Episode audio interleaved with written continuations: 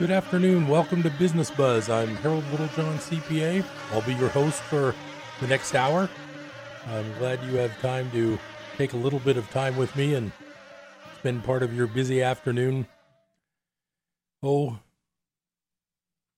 maybe a little bit of education, a little entertainment, a little humor sometimes. I'm not sure.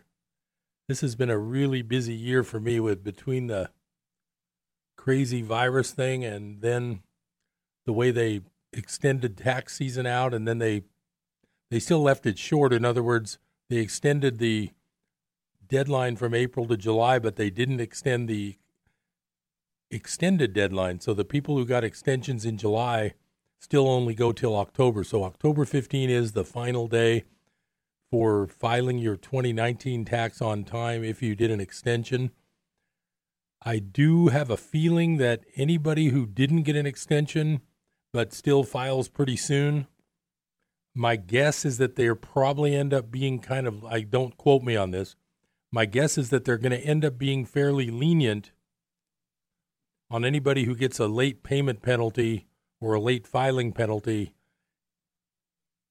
and you ask them to forgive that penalty. I just have a feeling with the whole way this year of 2020 has been crazy. I think they're going to end up excusing quite a few penalties. I mean, I can't guarantee that. I never guarantee it. But I just got another letter today from a an email today from a client who had a problem a year or so ago and decided to they decided to file a business as a partnership instead of as an individual uh, LLC on their tax return, which is totally legal. But they decided to do it after the deadline for a partnership return, which is March 15. The deadline had already passed. So when we sent in this partnership tax return with the husband and wife as the two partners, which is totally legal, it was a late tax return and we sent it in in September and I knew it was going to be late. That partnership then got a letter billing them for late filing of a partnership, which is about $3,000 when you're six months late with two partners. Bottom line is they have an automatic penalty removal rule, and the letter I saw today actually mentions because it's your first year. That is a major thing for a lot of people. Anybody who started a partnership and forgot to file the extension on time, they forgive the partnership. Well, they forgive partnership penalties anyway if all the partners file on time, but that's a whole nother issue. I don't want to get too complicated. All I can tell you is there's quite a few ways for IRS penalties to get removed, and uh, it's not. Uh, honestly, it's just because I've been doing this for 40 years. I just I've seen it all. I've tried here and there. I've seen the ones that do get it approved. I've seen the ones that don't, uh, and so it's just a matter of all the experience. I can't believe I said that. 40 years? It's amazing. Kind of reminds me of the story where whenever I get into a situation where I need to bill a client, which is daily, uh, I, it's a it's a story of Pablo Picasso sitting in the French, I'll call it the Spanish cafe, and the woman next to him at the next table says, "Oh, would you draw me would you draw me a picture of uh, would you draw me a portrait? And and he says sure. So he takes his paper and his pencil and does a picasso style portrait where you know both eyes are on the same side of the nose and all that. And he hands it to her and she says well what do i owe you? And he says uh, 50000 what do they use? Oh euros. He says 50000 euros. She says that only took you two minutes says, No, ma'am, that took me 50 years. You get it? That's where, uh, you know, I'm at the point, uh, 40 years experience doing a lot of income taxes. I don't purport to be an expert at all the things that CPAs can specialize in, but I've done a lot of taxes and I'm very familiar with what people need to look out for, what they can deduct, uh, what they have to report, uh, et cetera, et cetera. So I'm just not shy anymore when it's time for when it's billing time. I mean, I'm not the most I'm not the most high price CPA in town. I know that for a fact. But I'm also not the lowest. And uh, every time, if you call me for one of those free consultations, uh, you know, you're getting 40 years of experience uh, when we talk. In fact, I just had a client today that we set up a time because they're it's clients who are considering selling a rental property at a pretty big gain. I sat there and talked with them for a while before I came over here.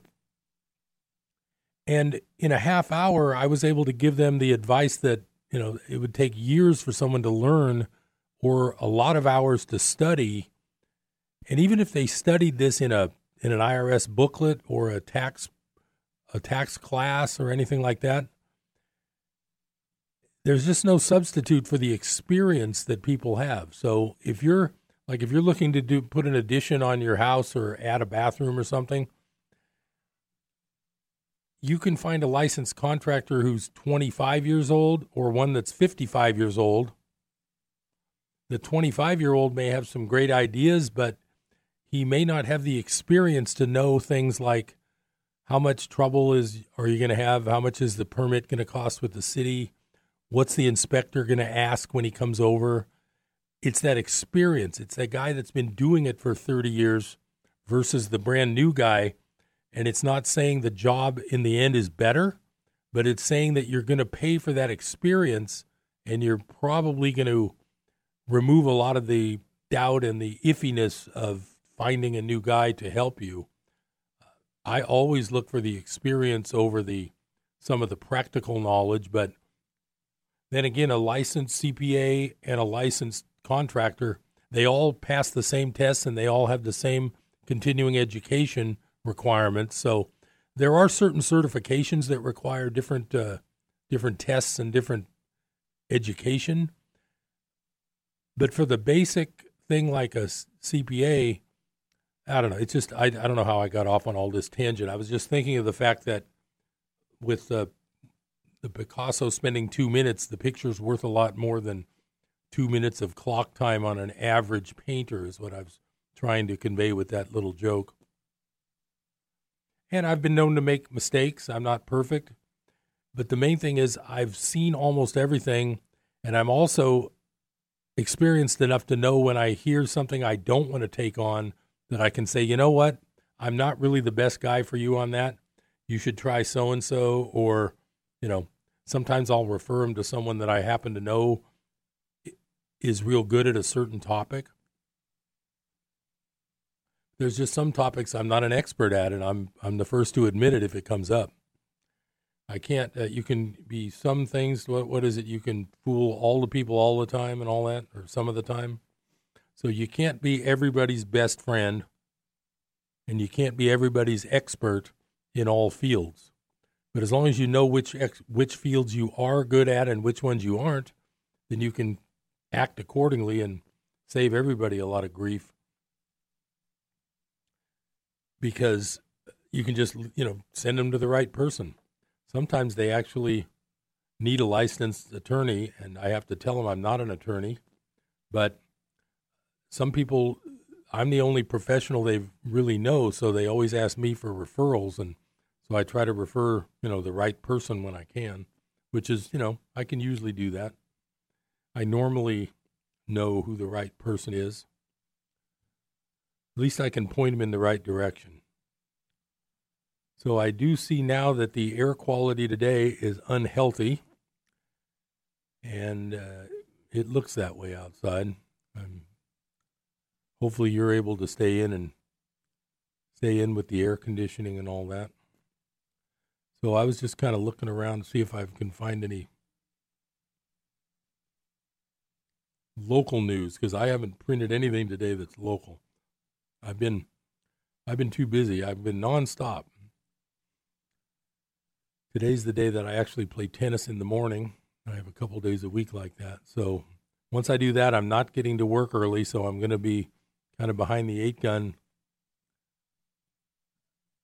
behind the eight ball every uh, every day that I play tennis in the morning.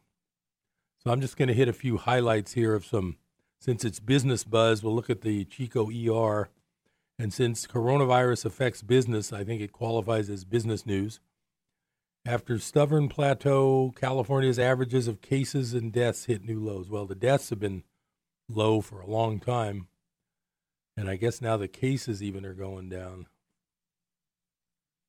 Uh, I've talked before on Business Buzz about cases versus deaths.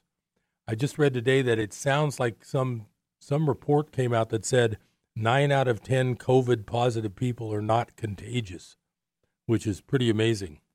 That we shut down the world's economy for something that's not even contagious.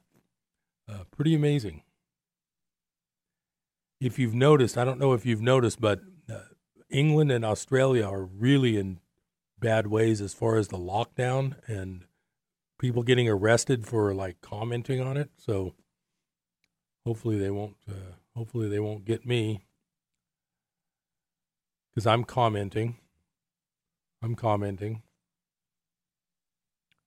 Uh, Grizzly Dome still burning, but has not crossed the Feather, Feather River Canyon.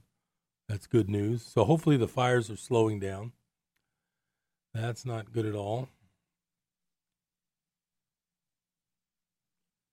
And well, that's about it for local news. I honestly, I don't know what's going on. I see a lot of signs in people's yards for who to vote for. I honestly need to do a little more research on these local. Well, my problem is where I actually live for my voting is not in the city. So even though I'm in the city 90% of my day and my job is in the city and I'm dealing with the city all day long and I'm following their rules at my office, the fact that I don't live in the city means I don't even get to vote for city council. So I'm not sure.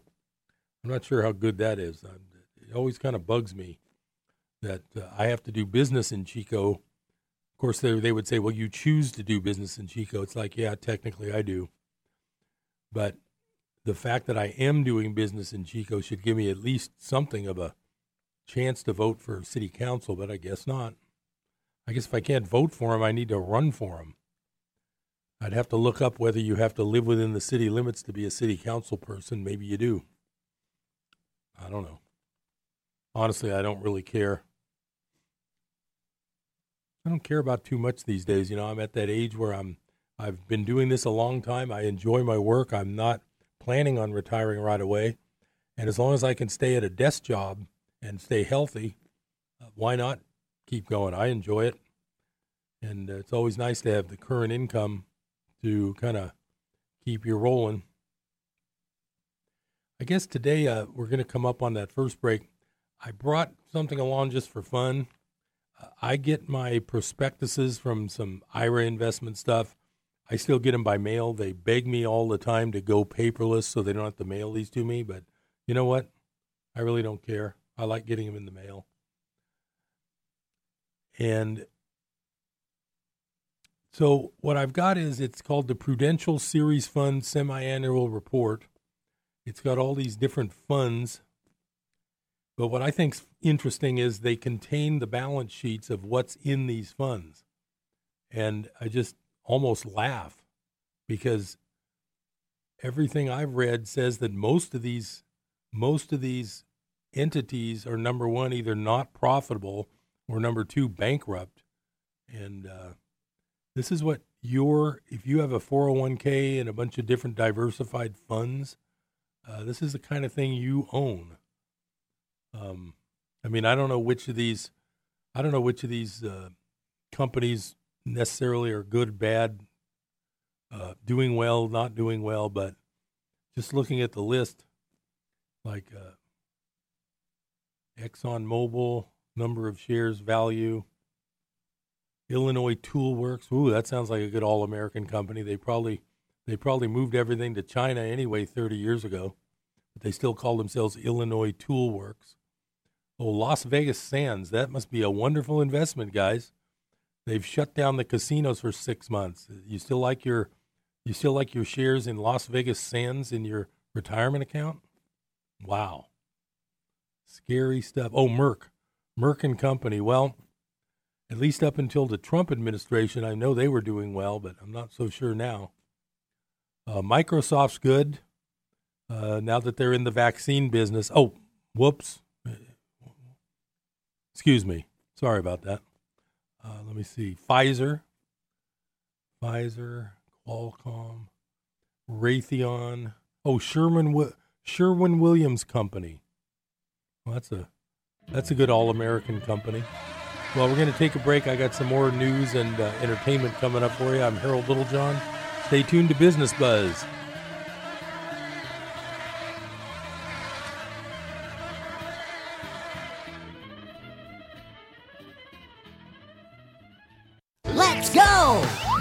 The Drop is base jumping off the clouds. That's right, he's right above Mount Shasta. Awesome! Way to stick that landing, Bob. Now he's shredding it up on a snowboard. Wahoo! Look out, here he comes. Woo, that was cool and refreshing. It should be. It's going to be Mount Shasta spring water in 500 years. Have it delivered right to your home or office by calling 1 800 922 6227. Pure and simple, naturally the best. Mount Shasta spring water. Sometimes insurance can be a confusing business. I can't stress enough the importance of having a single professional insurance agent to help make sense of all your personal and business insurance policies. You don't want to get caught without the right coverage. For all your insurance needs, trust Brad Jacobson, your local farmers insurance agent. Call 891 7900 for a free consultation and a policy review. 891 7900 for Brad Jacobson, your local farmers insurance agent. Hi, this is Rob Walter, host of Red Sky Radio with Rob Walter. This is a program that proclaims liberty to the captives of our beloved nation, where truth trumps political correctness and where the uncompromised Word of God exposes the works of darkness and sets free those held hostage behind the iron curtain of a shamelessly biased media. America, we have a trail to blaze. It's time to saddle up. It's time to ride. Join me at 7 a.m. on KKXX. Saturday mornings at 7 a.m. here on KKXX.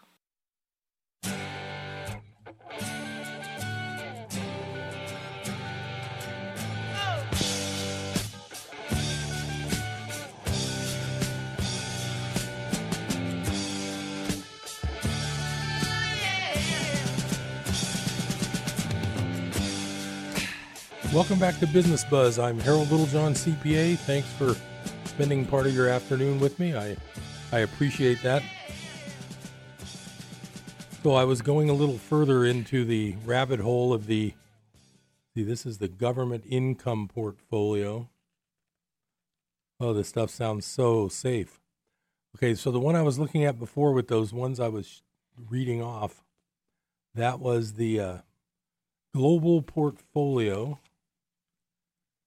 and common stocks Canada, China, Denmark, all kinds of about uh, they got about 30 different countries represented in their common stock investments. But here's the interesting page. Um, net investment income or loss. So I'm an accountant, so CPAs are supposed to read these kind of statements all the time. Honestly, I choose to do income tax a lot more than I do regular bookkeeping and accounting, which I kind of learned. As they say, I cut my teeth on it when I was younger, but I had to to become a CPA. Nowadays, becoming a CPA is a lot different than when I became a CPA. Very much different in the experience category. I won't go into it because I'm not an expert at it, but I do know that you no longer even have to work for another CPA to become a CPA, which to me is pretty weird. But anyway, that's, you know, this is the new world. So here's the interesting part of this global portfolio, which is something, you know, you might own this. It's part of Prudential Securities. I own a little bit of it, not a whole lot. You know me. Based on what I've told you, I don't balance my portfolio with 95 uh, with 70% stocks and 30% bonds. Um, mine's way different than that. And if you've been listening to Business Buzz at all, you know what I'm into. Okay. So, statement of operations six months ended June 30th, 2020. Whoops. That includes the period of COVID from March to June. Now, remember that this only includes, I would say, two and a half months of virus problems. The next six months are going to be July 1 through December. Look out. That's going to have six months of virus problems, assuming the virus problems aren't going to go away right away. Anyway, here we go. Six months ended June 30th. Call your broker and ask him, hey, do I have some of this global portfolio? Now, this is not investment advice, and I don't want to tell you whether to liquidate it, buy it, or hold it. I'm not going to say what to do. I'm just going to report some facts. Net investment income, and that would be like uh, dividends, uh, interest, uh, securities, lending. They they lend out securities and get like margin interest on stuff. It's uh, they have all kinds of tricks, but bottom line is here's what happens in your typical global portfolio, and this is an example. Total income 10 million, uh, just a little under 11 million dollars. Expenses, management fees 4.2 mil. That's where I want to be. Oh, accounting fees 156,000. Nah, that's too much work for 156 grand. I'd rather be a management guy making 4.2 mil. That's the one I want to be. Uh, audit fee, well, they have to have auditors do the do these statements. Trustees fees, I don't know what that's all about. Legal fees and expenses, yeah, I can imagine what that might be when when your when your uh, when your investors lose a bunch of money. Oh, miscellaneous, 22 grand. I don't put those on tax returns I prepare. Not that big of a miscellaneous. Okay. So we come down to net expenses of 4.3 mil. So we have net investment income of 6.4 million. Doesn't that sound great, everybody? Well, guess what comes after that?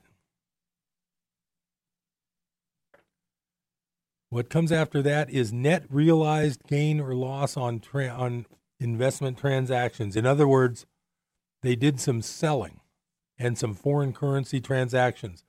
And guess what? That made 32 million bucks in 6 months. So guess what? As of right now, we're at plus 26 mil. These guys must be geniuses. Wait, wait, wait. There's one more line I have to get to. It's called net change in unrealized appreciation. Well, guess what? The appreciation is a negative number, which means it's depreciation. Net change in unrealized appreciation or depreciation, which is the credit number, the negative number, on investments. $115 million and 68,000 on foreign currencies. So, our bottom line for our wonderful global portfolio this is not investment advice. I'm not a stockbroker. I couldn't sell these if I wanted. I wouldn't sell these if I wanted. So, here we go. Leading up to that section, we were at plus 38 million for the 6 months and we were looking good, but nope. The depreciation in the net change in the unrealized uh, depreciation in their investments was $115 million in six months. That puts the bottom line. We got six million in investment income, 32 million in realized gain on investment transactions, and we got 115 million in stupid investments that went way down in value. Why don't we just call let's let's tear Let's call the line stupid investments. $115 million negative. So the net decrease in net assets resulting from operations for the six month period in the global portfolio is negative $76 million. Now, this, this is such a great example of what I've been saying. Now, on Business Buzz, I didn't know a year ago that there would be a virus hoax that would shut down the world economy. I had no idea. Nobody told me. I'm not friends with any of those insiders. But I did say that it's very risky having your money in these funds that you honestly normally probably don't even know what they're investing in. Well, like I say, if you own any of these funds in your IRA or in your regular money, non, it's called non qualified money, uh, just take a look at the uh, what do they call it? The semi-annual report. It came out June 30th, and it's uh, it's fascinating. I mean, can you imagine losses that staggering in six months, and people are leaving their money in this stuff? I'm, I'm flipping around to see what else I can find. These things are crazy. Oh, here's a managed portfolio. Let's see how well they did in this one. See if I can find a nice, succinct statement. The problem with these things is unless you see a real good laid out statement, uh, you know, unless you really look at it, it's it's kind of hard to read these things. And I'm a I'm a CPA, and it's not easy for me to read them. Um, anyway, I, I won't spend too much more time on this because I honestly I didn't like flag a bunch of pages. I just had to bring this thing in. I mean, come on, give me a break. Some of these stocks have got to be worthless by now. I mean, I know people who I remember reading about. You ever heard of a company called Gannett? They're the ones who print USA Today and put them at your hotel room door because no one buys it, no one reads it, but they they still hand them out at hotels. That stock back in like 20 years ago was I don't know something like sixty dollars a share. I don't know the numbers, but it was called Gannett. I know they were the publisher of like Oakland Tribune and a lot of city newspapers. That stock went, I think, down from like sixty dollars to like a dollar a share, and it's probably went worthless by now. I'm really not sure. This is not investment advice. I'm just telling you what I think and what I uh, what I listen to. Uh, I'm going to look it up right now just to check. But the bottom line is, you know, who would have thought 20 years ago that newspapers would all die? Who would have thought four months ago that uh, hotels and restaurants would be shut down for months for, for no reason, basically? I mean, who who would have thought? I never would have thought. And uh, Gannett Company. I'm I'm looking that one up just because I remember. Oh God, it's a dollar thirty-four per share. Oh, oh, wouldn't you love to be a Gannett grandkid who inherited, you know, five hundred thousand shares when it was worth? Okay, this is some kind of reorganized stock. Yeah. Okay. Gannett Media Corporation. I went to the max chart, and it only goes back to 2014. Huh. I'm taking a break, kind of like the people who own Gannett.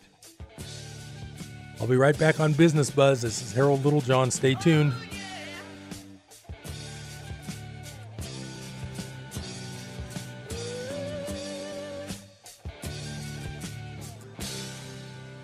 When 10,000 religious people representing all religions of the world went to the prayer conference, tell me why every witch and shaman and every kind of foolish, weird religious practice is welcome to its open arms. David Hocking shares more about what happens when iniquity is great. This week on Hope for Today. Tune in for Hope for Today weekdays at 8 a.m. here on KKXX. Who is God? This is Ken Ham, a publisher of the award winning family magazine called Answers. According to a recent survey, barely half of Americans would define God with a biblical definition. Nearly half believe Jesus sinned while on earth, and over half see the Holy Spirit as a symbol. There are so many false gods and wrong beliefs in our culture. How do we decide what's true? Who is God? Well, to know who God is, we must read his written revelation of himself to us. The Bible is the only sure way of knowing who God is and what he's like. Anything else is just speculation. Sadly, many people have rejected God's word as the authority. To point them towards the biblical God, we must first show them the Bible's true, but that's for tomorrow. Discover biblical truth and hundreds of resources to encourage and equip you at AnswersRadio.com and find out about our streaming platform, Answers TV, at AnswersRadio.com. A social distancing tip. While the CDC urges you to avoid close contact, like hugging or shaking hands, there are other non physical ways to say hello. Wave, wink, use sign language, salute, smile, give the peace sign, throw up an air high five, do jazz hands. Remember, stay a minimum of six feet or two arms length away from others and stay home if you can. For more info, visit coronavirus.gov. Let's all do our part because we're all hashtag alone together. Brought to you by the Ad Council.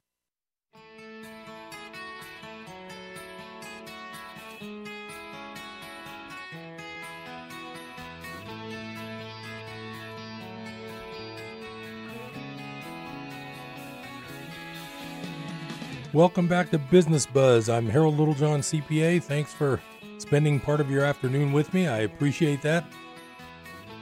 I have a busy afternoon every day, I'm afraid. It's just uh, that time of year. Anytime between about February and October 15 is a busy time for a for a CPA in Chico. I'm just going to get rid of this Gannett here on my screen, but I just wanted to mention that okay, this thing was this thing dove way down from a long time ago. It was a large company. I don't know what this one called. It's called GCI is the symbol. It's Gannett Media Corp. But the sad news here is that in the longest chart I can get, because they must have reorganized and called it this, in 2014 that darn stock was worth about 24 bucks a share. A short 6 years later, it's a dollar 34. Hmm. Well, hopefully, uh, global portfolio didn't own any of that junk. That's total junk. I mean, if you try to look, have you ever tried to look up articles on a major newspaper's website? New York Times, San Francisco Chronicle, even Chico ER. Once you've read two or three articles, they make you subscribe, and it, you know it's only a couple dollars a month. But honestly, what do you get from those newspapers? Number one, that's true, and number two that you can't get somewhere else. And they have a terrible business model for the 21st century, and uh, stock prices like that Gannett thing really show it. So anybody holding that kind of junk is, you know, it's almost like they deserve to lose their money. But the problem is most people have all these funds, and the funds are diversified, so they don't make that much, but at least they don't lose that much. And I think that's kind of the theory these days. All these big funds, they uh, you know, if they're diversified enough, they'll they'll go down some, but not they won't go down hundred percent. But I was listening to another uh, speaker the other day on it was on probably on a YouTube I was watching, but it mentioned what I had said before. In 1929, the stock market had a crash, but it didn't crash right away. It took about three, almost three years to hit the low, and I believe the low was pretty much a 90% loss. And then it took the real bad news for that is it took something like 30 years after that to climb back to where it had been in 1929. So you have a 3-year period where it where it completely drops like a rock, but it takes 25 or 30 years for it to come back to where it was. So, I mean, could you imagine right now with the Dow in the high 20s, a 90% drop would take it to 3,000? You'd probably have to wait 30 years for it to get back to where it was before. So don't be, uh, and not you know not investment advice. I'm a CPA, but I'm not a financial advisor. You have to do your own research and your own due diligence, as they say. But can you afford to lose 90% of your retirement money in case there's one of those crashes that happen every 90 years or so?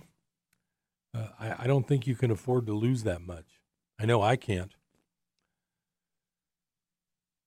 So I'm sitting here thinking, well, you know, Business Buzz listeners, they've heard all my stuff about gold and silver. They don't need to hear that every week. So I was thinking about where does our money go? Why are we broke? We've got the richest country in the world. We have uh, this country has all the minerals, all the silver, all the gold, a lot of gold, not all of it. Why are we broke? So I'm thinking, well, you know what? I think over the last at least 100 years, probably 200, I think I think the rich people have basically stolen all the money. So I got to thinking and I was looking up a little research and I just thought of a couple good topics. One of them would be foreign aid. When we, as a kind benef- benefactor type country, dole out billions of dollars a year in foreign aid, who does it really go to and what does it really do? And I found an article, it's actually a, uh, economic, uh, uh, like a dissertation, like a paper they call it, I think. And it's called Elite Capture of Foreign Aid Evidence from Offshore Bank Accounts. And it's from Jorgen Juel Andersen from the Norwegian Business School, Niels Johannesen from University of Copenhagen, and Bob Rijkers from the World Bank. So this is definitely a European-based uh, paper. And I'll just read a little bit of a couple different parts of this. I've read I, I only printed a few pages. I mean, the whole thing's like 50 pages long. But it starts out introduction The effectiveness of foreign aid remains controversial.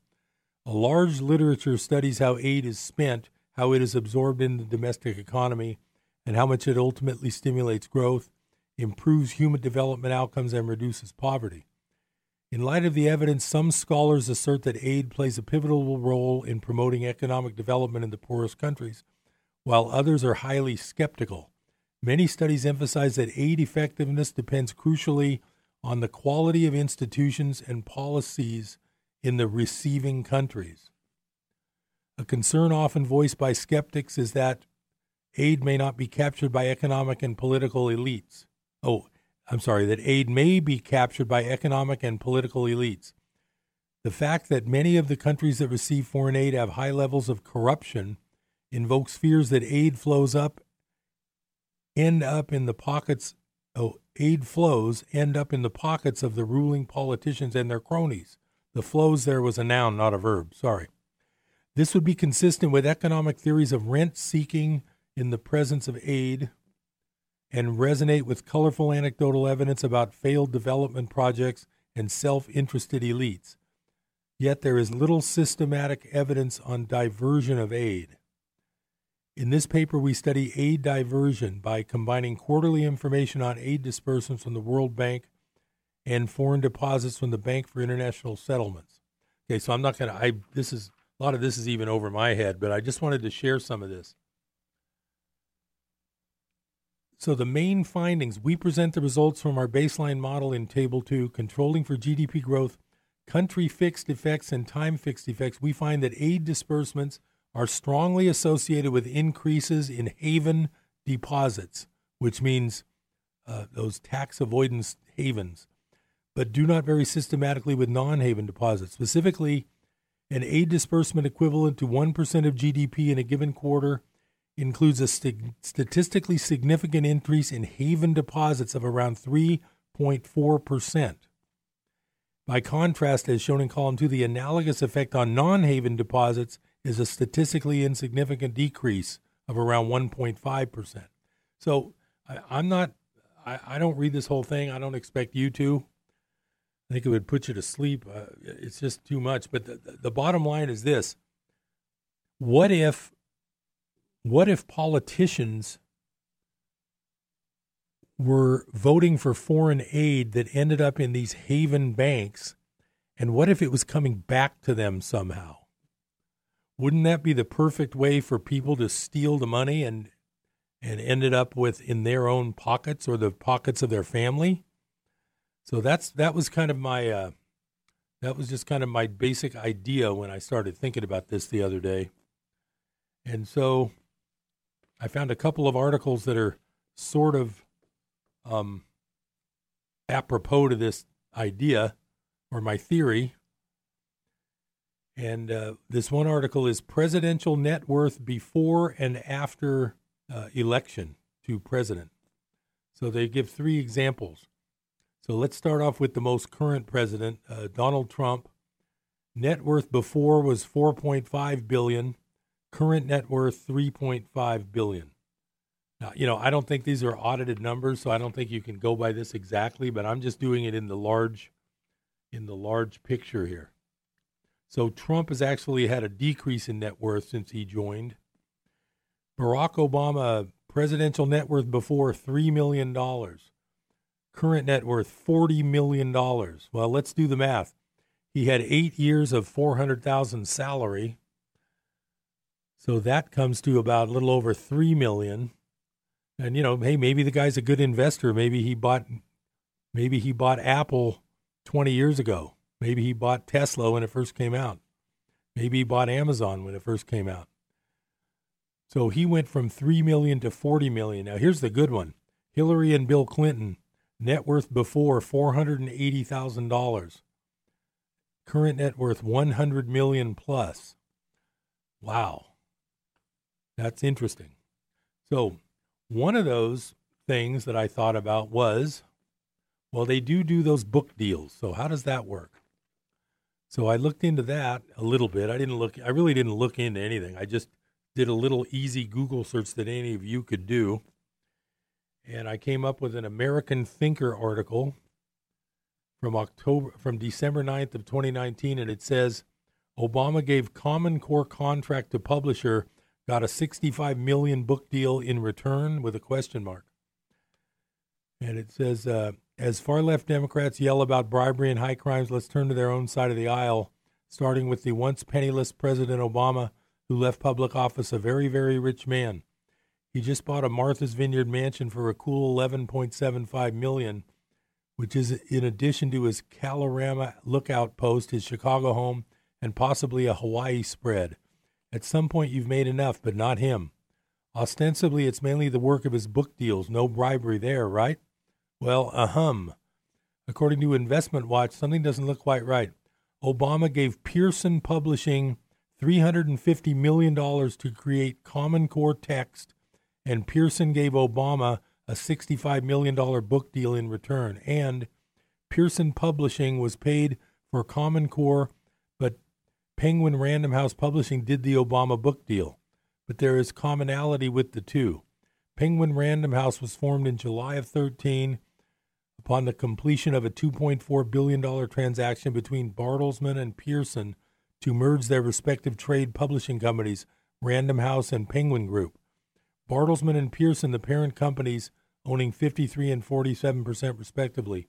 In July 2017, Pearson agreed to sell a 22 percent stake in the business to Bertelsmann, thereby retaining a 25 percent holding. That sounds like a classic bribe. You give me this big contract and I'll kick back some to you at a later date, Chicago way. The book cash flowed to Obama in 2017. Anyway, you get the idea.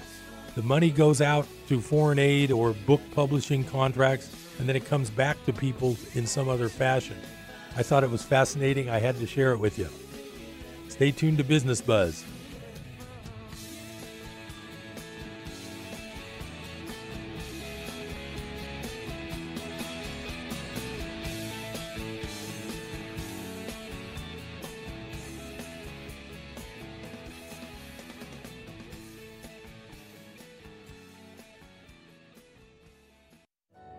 Hi, this is Pastor Greg Lundstedt from Equipping the Saints Radio. Do you want to grow in your relationship with Jesus Christ? Then we invite you to tune into Equipping the Saints to hear the uncompromising preaching and teaching of God's Word on this station.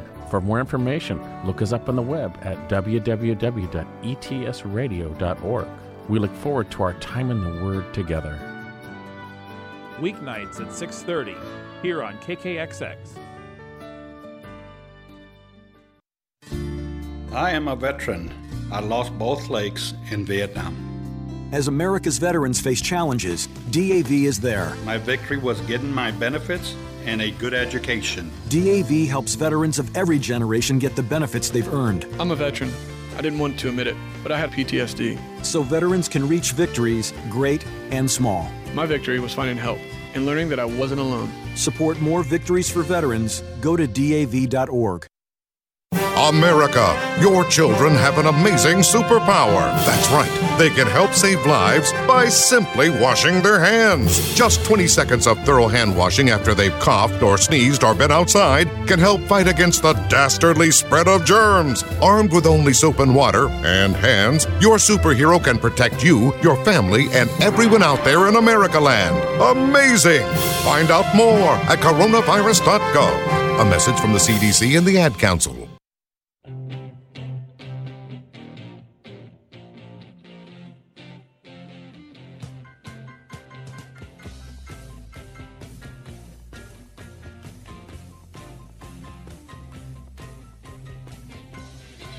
Welcome back to Business Buzz. I'm Harold Littlejohn, CPA. We're wrapping up another hour of fun facts to know and tell, entertainment, humor, well, maybe. I guess that was kind of humorous the way that that global fund lost 115 million in six months. They probably lost it all in three months, to be honest. Wow. It's almost, you know, that old saying, do you know where your children are? How about, do you know where your retirement money is? I would say you probably need to double check. Give your broker a call. Tell him tell him Harold sent you. I'm not a broker. I can say that. Okay. So I couldn't go a whole show without at least giving you a little bit of Egon von Greyerz because I haven't been here for a couple of weeks. I've had to do a replay or two, and I apologize for that. But this is an article from September 23rd. It's called Dark Years and Fourth Turning. I'm just going to read for a couple minutes, and I got some good news at the end of the show so you can just kind of relax and go to that other side that we like to talk about here on Business Buzz. So here's Egon. In an ephemeral world, few things survive. I am not talking about species or human beings whose existence on Earth is also transitory. Instead, I am referring to social and financial systems which are now coming to an end. In July 2009, I wrote an article called The Dark Years Are Here. It was reprinted again in September 2018. Here is an extract from my original article. The dark years will be extremely severe for most countries, both financially and socially. In many countries in the Western world, there will be a severe depression, and it will be the end of the welfare state. Most private and state pension schemes are also likely to collapse. It will be a worldwide depression, but some countries may only have a deep recession. There will be famine, homelessness, and misery resulting in social as well as political unrest. Different type of government leaders and regimes are likely to result from this. How long will the dark years last? There is a book called The Fourth Turning written by Neil Howe. He has identified a pattern that repeats itself every 80 years. The pattern has been extremely accurate in the Anglophile world. We have recently entered the fourth turning, which is the final 20 years of the cycle. According to Howe, we are in the early stages of a 20 year period. Now, remember, this was written in 09. We are in the early stages of a 20 year period of economic and institutional upheaval. This is a period of crisis when the fabric of society will change dramatically. Previous fourth turnings have been the American Revolution, Great Depression, and World War II. According to Howe, the crisis will be substantially worse before it is over and it will last for another 20 years. All of this is not good news, and we hope that we and Howe are wrong regarding the severity and length of this crisis. But we fear that we are both right. We must stress again that never previously has the whole world entered a downturn simultaneously in such a fragile state, both financially and economically, which is dark which is why the dark years are likely to be so devastating and long lasting. So that's an interesting book. I've never read it. It's called The Fourth Turning, and it was published uh, around 08 or something. So now he says, now Egon says in this current article, coronavirus a catalyst. As I have stated previously, coronavirus, which started in early 2020, is not the reason for the current downturn. It was just a catalyst. For some reason, when cycles are about to accelerate hard down, the trigger seems to be the worst possible. Although I have often talked about disease as one potential catalyst, I did not expect it to come now and cause a total lockdown of parts of the economy and society in so many countries. When you are approaching the end of a financial era or cycle, it is very difficult to predict exactly how it will all end. Very few people understand that we are now living on borrowed time.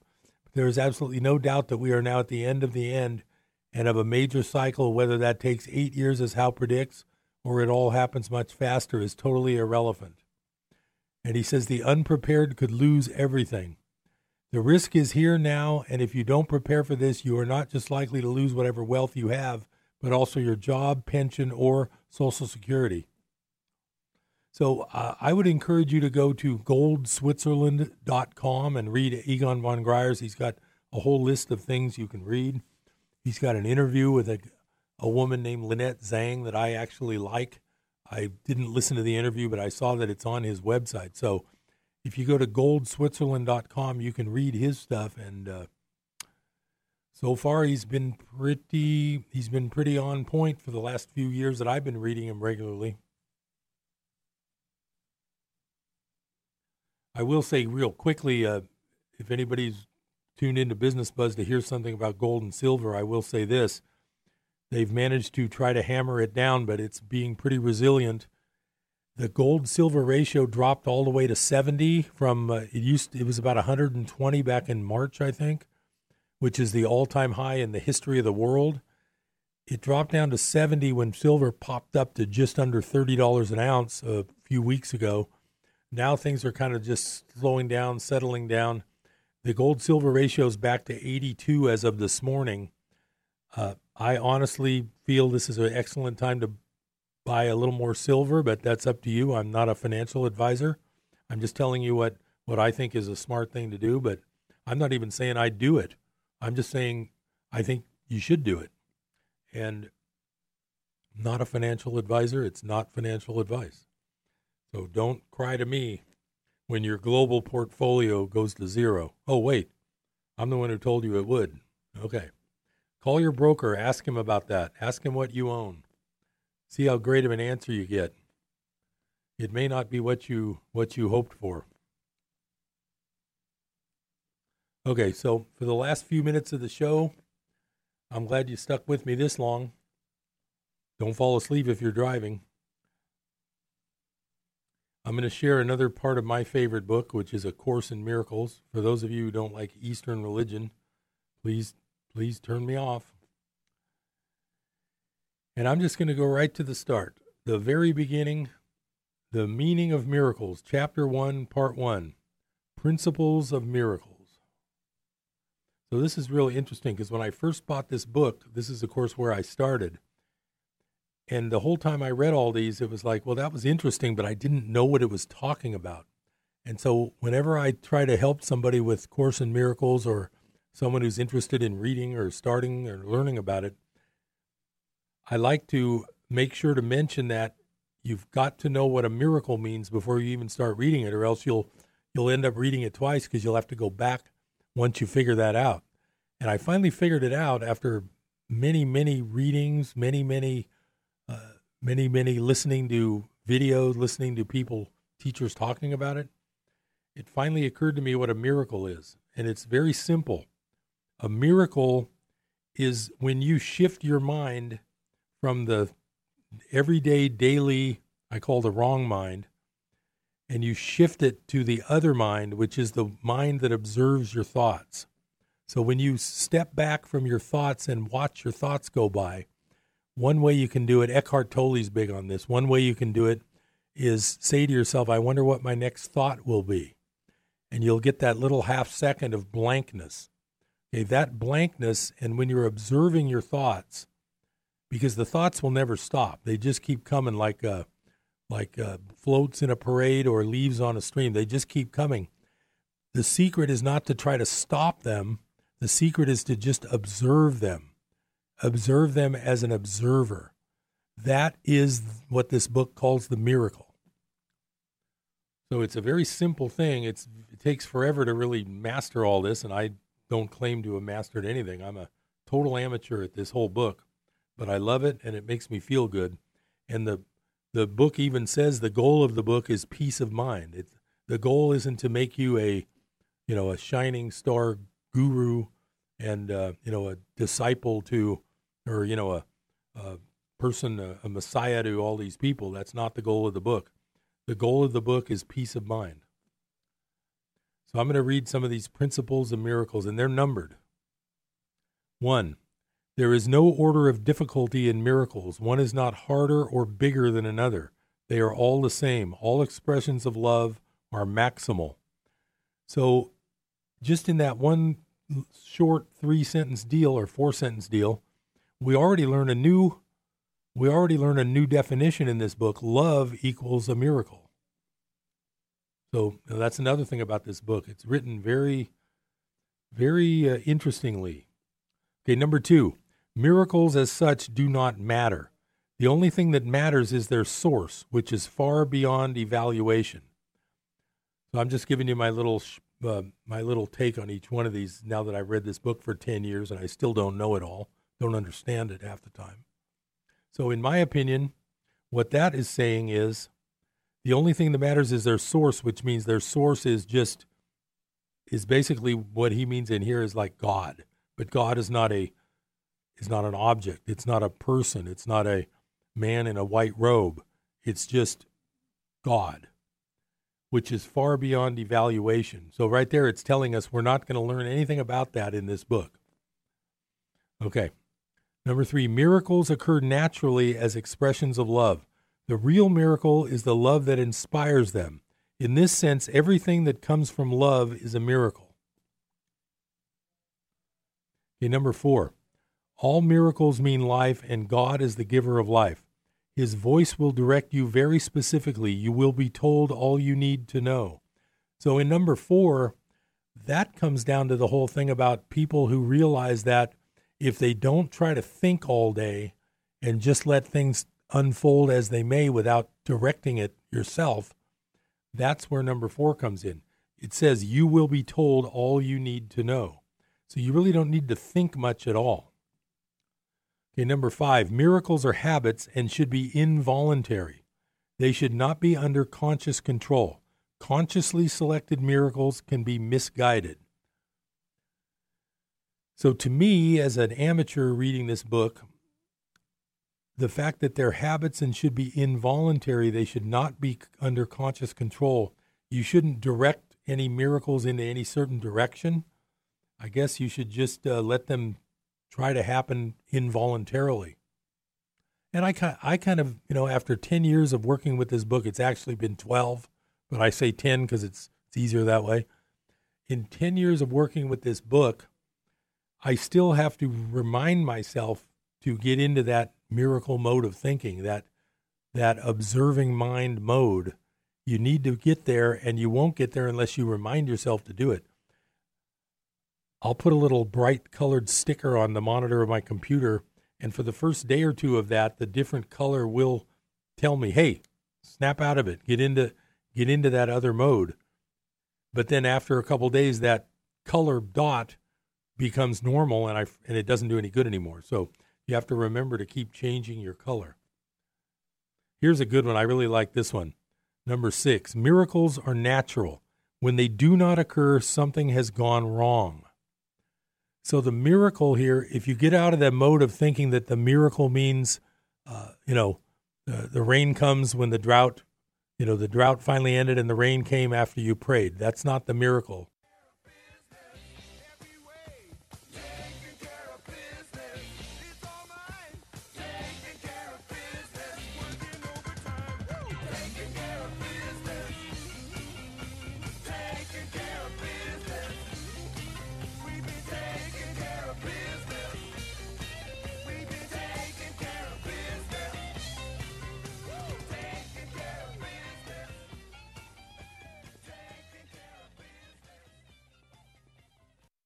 KKXX, Paradise, K280GL, Chico, and K283AR, Chico, Yuba City, Marysville.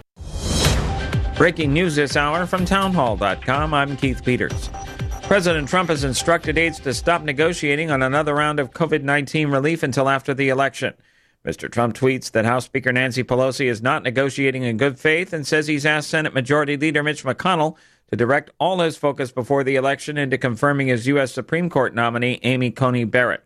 Speaking to reporters, McConnell was asked why President Trump abandoned talks on COVID 19 relief until after the election. Well, I think his view was that they were not going to produce a result and that we needed to concentrate on what's achievable. Could you support him, his decision? Mr. Trump tweeted that, quote, after I win, we will pass a major stimulus bill that focuses on hardworking Americans and small business. Hurricane Delta has become a dangerous Category 4 storm in the Gulf of Mexico with winds of over 130 miles an hour. Daniel Brown, a specialist with the National Hurricane Center, says forecasters aren't sure where Hurricane Delta will head next when it passes into the Gulf of Mexico. We're seeing uh, an increasing risk of uh, life-threatening storm surge, uh, damaging winds, and flooding rains over portions of the north central Gulf Coast, southern U.S. as we get toward later in the week. Uh, the details and timing of when it's going to make landfall and where is uh, too soon to tell, but residents along the northern Gulf Coast should be uh, making sure they have their hurricane plan in place. Alabama Governor Kay Ivey and Louisiana Governor John Bel Edwards on Tuesday signed a state of emergency for their states that would let officials seek federal aid more quickly if needed later. Beach communities on the Alabama coast are still clearing away the damage from Hurricane Sally, which made landfall at Gulf Shores on September 16th, as they warn people to be ready for Hurricane Delta. On Wall Street, the Dow down by 375 points, the Nasdaq dropped 177. More on these stories at townhall.com. Tell me why Relief Factor is so successful in lowering or eliminating pain. I'm often asked that question. Pete and Seth Talbot, the father and son founders of Relief Factor, tell me they believe our bodies were designed to heal. The doctors who formulated Relief Factor selected the four best ingredients, 100% drug-free ingredients that each help your body deal with inflammation. Order the three-week quick start now. Discount it to only $19.95 to see if it will work for you too. Call 800 500 8384. ReliefFactor.com. This is Dinesh D'Souza. My latest film, Trump Card, is an expose of the socialism, corruption, and gangsterism that defines the modern Democratic Party. My film reveals what's unique about modern socialism, who's behind it, why it's evil, and how we can stop it. Order your DVD and video on demand today at WatchTrumpCard.com. Be among the first to see my movie, Trump Card, exclusively at WatchTrumpCard.com. That's WatchTrumpCard.com. Here's the townhall.com business brief. Stocks dropped on Wall Street after President Trump ordered aides to stop negotiating with Democrats over another round of aid for the economy until after the election. The president said House Speaker Nancy Pelosi was not negotiating in good faith. Investors had been clamoring for more stimulus. U.S. employers advertised for slightly fewer jobs in August, but hiring was up during the month. The Labor Department says job postings dipped to 6.49 million, down from 6.70 million in July. Hiring edged up to 5.92 million. That's above the 5.90 million in July. The Dow lost 375 points to finish at 27,772. The Nasdaq off 177 to 11,154. The S&P dropped 47 to 3,360. New York oil gaining 94 cents to $40.17 a barrel. With business, I'm John Scott. News and analysis at townhall.com. I'm Keith Peters. During these trying times, our troops need our help more than ever.